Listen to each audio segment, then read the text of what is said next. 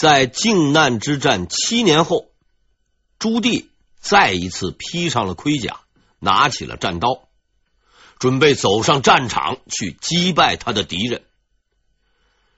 与之前的那次战争不同的是，上一次他是皇子，这一次他是皇帝。上一次是为了皇位，这一次则是为了国家。朱棣不但是一个优秀的皇帝，也是一个优秀的将领。这种上马冲锋、下马治国的本领，实在是很罕有的。韃靼已经领教过了皇帝朱棣的外交手段和政治手腕，现在他们将有幸亲身体会到名将朱棣那闪亮刀锋掠过身体的感觉。朱棣完全继承了朱元璋的人生哲学，要么不做，要么做绝。这次也不例外。为了给达达一个致命的打击，他下达了总动员令，命令凡长江以北可以调动的士兵，立刻全部向北方集结。于是，长江以北无数人马是浩浩荡荡的开始向集结地进发。到永乐八年一月，部队集结完毕，共五十万。朱棣自任统帅。与此同时，朱棣呢派遣使者，分别向瓦剌和这个兀良哈传递消息。消息说什么呢？大明马上就要出击鞑靼，希望你们不要多管闲事。如果多事，那就连你们一块收拾。瓦剌和兀良哈都十分识时务，而且他们与鞑靼本来就有着矛盾，怎么肯出这个头呢？此时的鞑靼却十分没有自知之明。打败明军以后，本雅失礼与阿鲁台，哎呀，十分得意，甚至开始谋划恢复元帝国，重新做皇帝，因而对瓦剌和兀良哈更加傲慢。这两位尚在做美梦的仁兄根本不会想到，这个刀啊已经架在了他们的脖子上，只等砍下去了。朱棣率领着他的五十万大军出塞远征，目标直指韃靼。八年未经战阵的朱棣终于回到了战场，一切都是那么的熟悉，在他看来。江南水乡的秀丽和宁静，远远比不上北方草原的辽阔与豪迈。丝竹之音轻柔无语，对他没有多少吸引力。万马嘶鸣，号角嘹亮，才是他的最爱。这就是朱棣，一个沉迷于战场搏杀、陶醉于金戈铁马的朱棣，一个真正而彻底的战士。军队经过大伯岩山时，朱棣纵马登上了山顶，远望大漠，唯见是万里黄沙，极尽萧条。二十年前，他曾经远征经过此地，那一年他三十岁。这里还有很多人家，是繁华之地，如今却变成了一片荒漠。朱棣感叹良多。对身边的大臣说道：“元朝兴盛之时，这里都是民居聚集之地呀。”五月，大军到达了几个月前秋服全军覆没的芦谷河。由于时间不长，四处仍然可见死难明军的尸骨和盔甲武器。很明显，蒙古军队是管杀不管埋。看到这一情景，朱棣让手下的士兵们去寻找明军尸骨，将他们就地埋葬，入土为安。然后他看着那条湍流不息的泸沽河，沉默不语，思索良久，才开口说道：“自此之后，此河就改为印马河吧。”说罢，他就率领着大军渡过了大河，过河之后，明军抓到了少数鞑靼士兵。这些士兵啊，供认鞑靼首领木雅失礼就在附近。经过仔细分析，朱棣确认了这一情报的真实性。他立刻下令部将王友驻扎此地，自己则率领精锐骑兵，带上二十天口粮，继续追击。兵贵神速，朱棣深深懂得这个道理。种种迹象表明，自己寻找已久的目标就在附近。朱棣的判断没有错，本雅失礼确实统领着大队鞑靼骑兵驻扎在附近，但他的老搭档阿鲁台却不在身边，这是为什么呢？原来啊，他们俩吵架了。本雅失礼是阿鲁台扶植上台的，俩人关系一向都很好，很少争吵。在得知朱棣亲率五十万大军前来讨伐时，他们慌张之余，竟然发生了激烈的争吵。令人啼笑皆非的是，他们争吵的内容并不是要不要抵抗和怎么抵抗，而是往哪个方向逃跑。这二位仁兄虽然壮志凌云、胸怀蓝天，但还是有自知之明的。听说朱棣亲率五十万人来攻打自己以后，立刻就意识到了这次明朝政府是来玩命的。无论怎么样，扳着这个指头算，自己手下的这点兵力也绝对不够五十万人打的。向瓦剌和兀良哈求援，又没有回音，那就那就只能跑了。可是往哪边跑呢？这是个重要的问题。本雅失里说：“往西跑，西边安全。”阿鲁台说：“西边是瓦剌的地盘，我刚和人家打完仗，哪好意思去投奔呢？不如啊，咱往东跑，东边安全。”本雅失里反对说：“东边的兀良哈是明朝的附属，绝不肯收留我这个元朝宗室。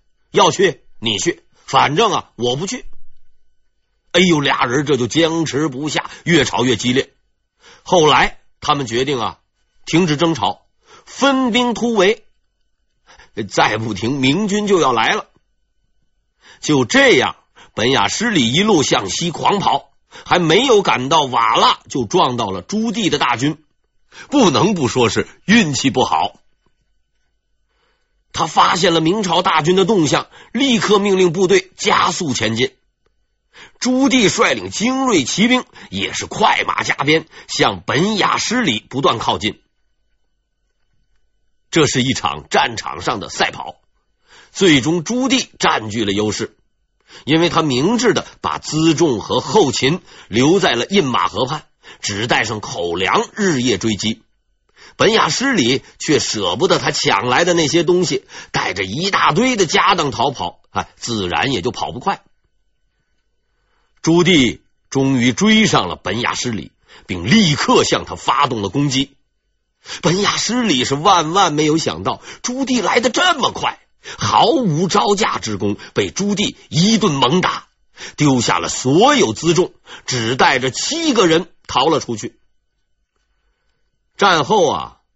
朱棣不打收条，就全部收走了本雅失礼辛辛苦苦带过来，一直舍不得丢的那些金银财宝。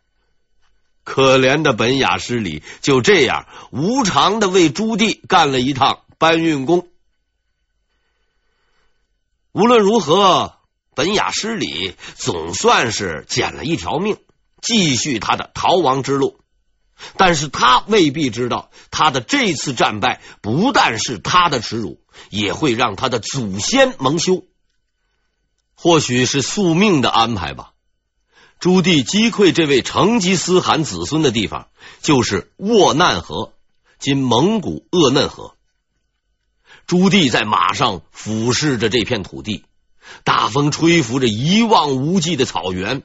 沃难河水在阳光的照耀下映出迷人的光彩。刚刚发生的那场恶战似乎与这片美丽的土地毫无关系。朱棣突然想起了什么，沉思了一会儿，对身边的侍卫感叹道：“这里是沃难河，是成吉思汗兴起的地方啊！”是的，两百年前，就在沃难河畔，铁木真统一了蒙古部落，成为了伟大的成吉思汗。术赤、窝阔台、拖雷、哲别等后来威震欧亚大陆的名将们环绕在他的周围，宣誓向他效忠。之后，他们各自出征，将自己的宝剑指向了世界的各个角落，并最终建立了横跨欧亚的蒙古帝国。转眼之间，两百年过去了，草原上的大风仍旧呼啸。沃难河水依然流淌，但雄伟的蒙古帝国早已不见了踪影。伟大的成吉思汗的子孙在这里被打得落荒而逃，一切都过去了。只有那辽阔的草原和奔流的河水，似乎在向后人叙说着这里当年的盛况。百年黄土霸业，过眼。烟云耳。本雅失里如愿逃到了瓦剌，然而命运和他开了一个小小的玩笑。以往与瓦剌的战争都是太师阿鲁台指挥，本雅失里并没有参与过。可是瓦剌的首领马哈木充分发挥了一视同仁的精神。不但没有给他什么优厚待遇，反而从他这里拿走了一样东西，什么呢？就是他的脑袋。报仇之外，还顺便去向明朝要了两个赏钱。朱棣击败了本雅失里，随即命令大军转向攻击阿鲁台。阿鲁台他的情况比本雅失里好不了多少。兀良哈也不肯接纳他，这倒也怪不得兀良哈。被人追杀的人一般都是不受欢迎的。阿鲁台只好在茫茫草原和大漠中穿行，躲避着明军。明军不断寻找着阿鲁台，但由于他采用游击战术，方位变幻不定，玩起了捉迷藏，而明军粮食就快接济不上了。无奈之下，朱棣只好班师。看上去啊，这个阿鲁台算是逃过了这一劫。但是这个人要是倒霉呀，喝口凉水也会塞牙。明军在班师途中，经过阔銮海子（今呼伦湖）的时候，居然撞上了正在此地闲逛的阿鲁台。哎，这真是踏破铁鞋无觅处，得来全不费工夫。哈哈，阿鲁台，天堂有路你不走，地狱无门你偏闯进来。朱棣立刻命令军队摆好了阵势，五十万大军随时准备发起攻击，然后派使者传话，要阿鲁台立刻投降，否则后果自负。这阿鲁台吓得呀，魂不附体，十分想投降。他很清楚明军的实力。如果要是强行对抗，那只有死路一条。但部下们却死不同意，双方争执不下。阿鲁台和部下达成了一个共识，那就是能拖多久就拖多久。阿鲁台以需要时间考虑为理由，把使者打发走了。然后他接着回去和那些部下们讨论对策。会上呢，有人就提出啊。趁此机会，可以偷偷的逃走，明军必然追赶不及。这个观点获得了很多人的支持。阿鲁台呢，哎，也认为这个观点不错，于是便决定啊，派遣部分军队先走。就在他们调遣军队之时，外边突然传来了巨大的喧哗声和马鸣声。阿鲁台立刻意识到明军开始进攻了。此刻，明军大营并没有接到发动总攻的命令。掌管中军的副将安远伯、柳生听到外面乱成一片，也大为吃惊，马上出营查看。他惊奇的发现，有数千骑兵已经奔离营区，杀向敌军。柳生是大为恼火，认为是有人违反军纪，私自出战。但是当他看清那支骑兵的帅旗后，就立刻没有了火气了，因为啊，那是皇帝陛下的旗帜，这可了不得了。万一出了什么事情，这可不是闹着玩的。柳生立刻命令大营士兵不必列队，立刻紧跟皇帝发起总攻。这一幕混乱的始发者正是朱棣。自从他派这个使者前往阿鲁台军中后，便一直注视着对方的动向。阿鲁台的缓兵之计，自然瞒不过他的眼睛。要知道，他自己就是搞阴谋诡计的行家里手。当年为了争取时间，还装过一把精神病人。在这方面，阿鲁台做他的学生都不够格。当他发现敌军迟迟不做答复，阵型似乎有所变化的时候，他就敏锐的判断出敌军要有行动了。至于是进攻还是逃跑，那并不重要。真正重要的是要立刻抓住时机，痛击敌军。于是他顾不得通知后军，便亲率数千骑兵猛冲对方大营。明军的骑兵们个个英勇无比，以一当十啊！要知道，带头冲锋的那是皇帝，那可不是一般的人。平日神龙见首不见尾，贵为天子的人呐，现在居然拿起刀和普通士兵一起冲锋，还身先士卒冲在前面。领导做出了这样的表率，哪里还有人不拼命呢？跟着皇上一块冲吧，死了也值。这榜样的力量啊，真是无穷的。在朱棣的鼓舞下，明军如下山猛虎般冲入敌阵，疯狂砍杀蒙古士兵啊！经过两三次冲锋，蒙古军就彻底崩溃了。阿鲁台带头逃跑，而且逃跑效率很高，一下子就逃出去了上百里地。他本以为安全了，可是这明军紧追不舍，一直跟在他的屁股后面追杀。阿鲁台是精疲力竭，跑到了回曲津，实在是跑不动了，便停下来休息。还还没等他坐稳，明军赶到了，又是一顿猛砍。阿鲁台二话不说，扭头接着逃。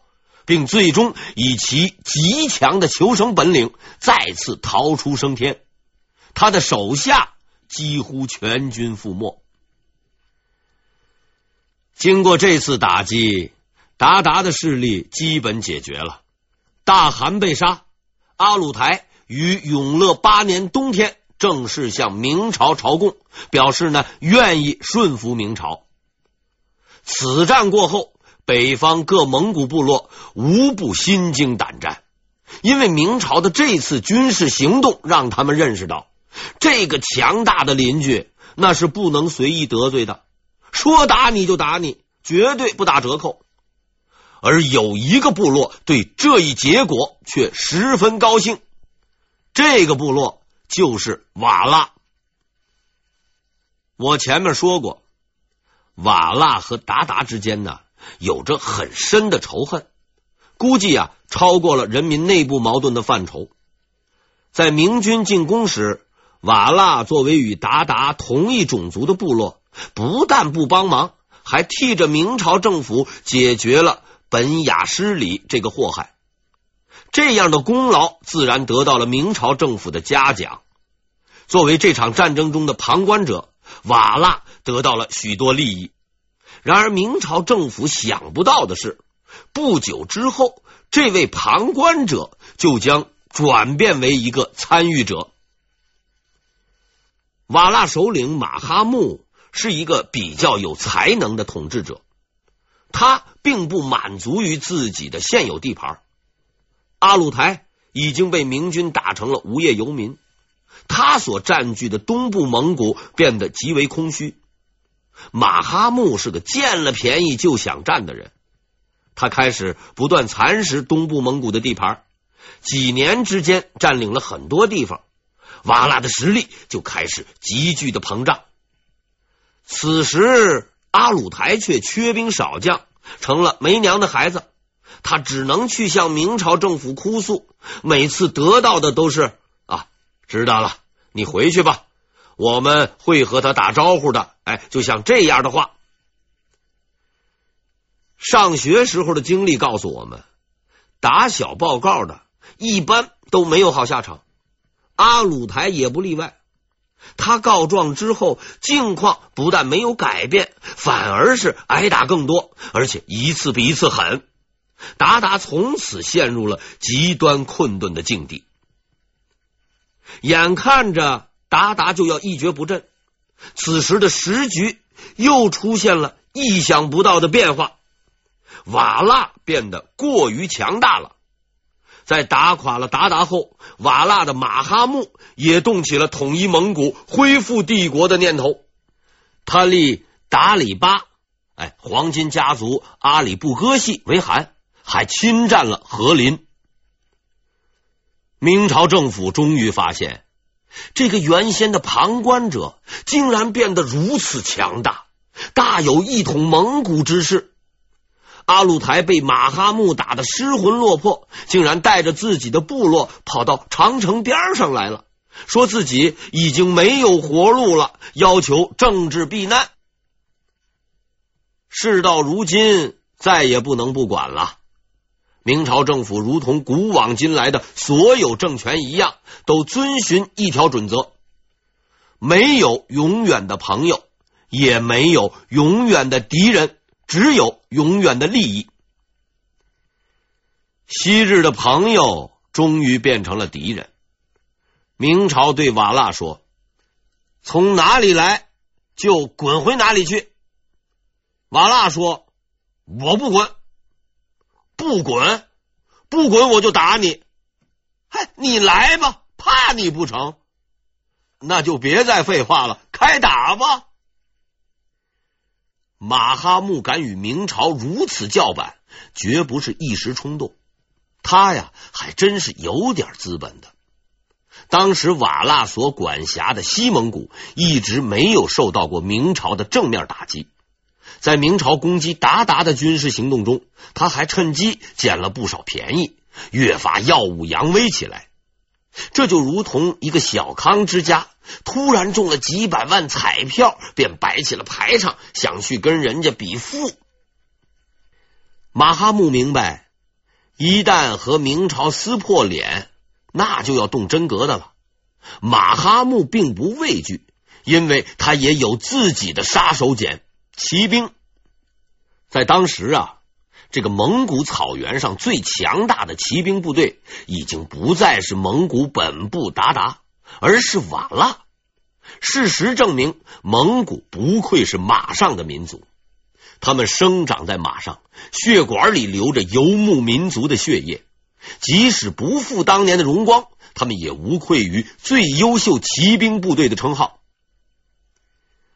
马哈木仔细观察了明朝和韃靼的战争，他敏锐的发现，明朝的骑兵并不比鞑靼的强，只是因为明军势头很大，而鞑靼却出现了内部分裂，所以才会如此轻易的失败。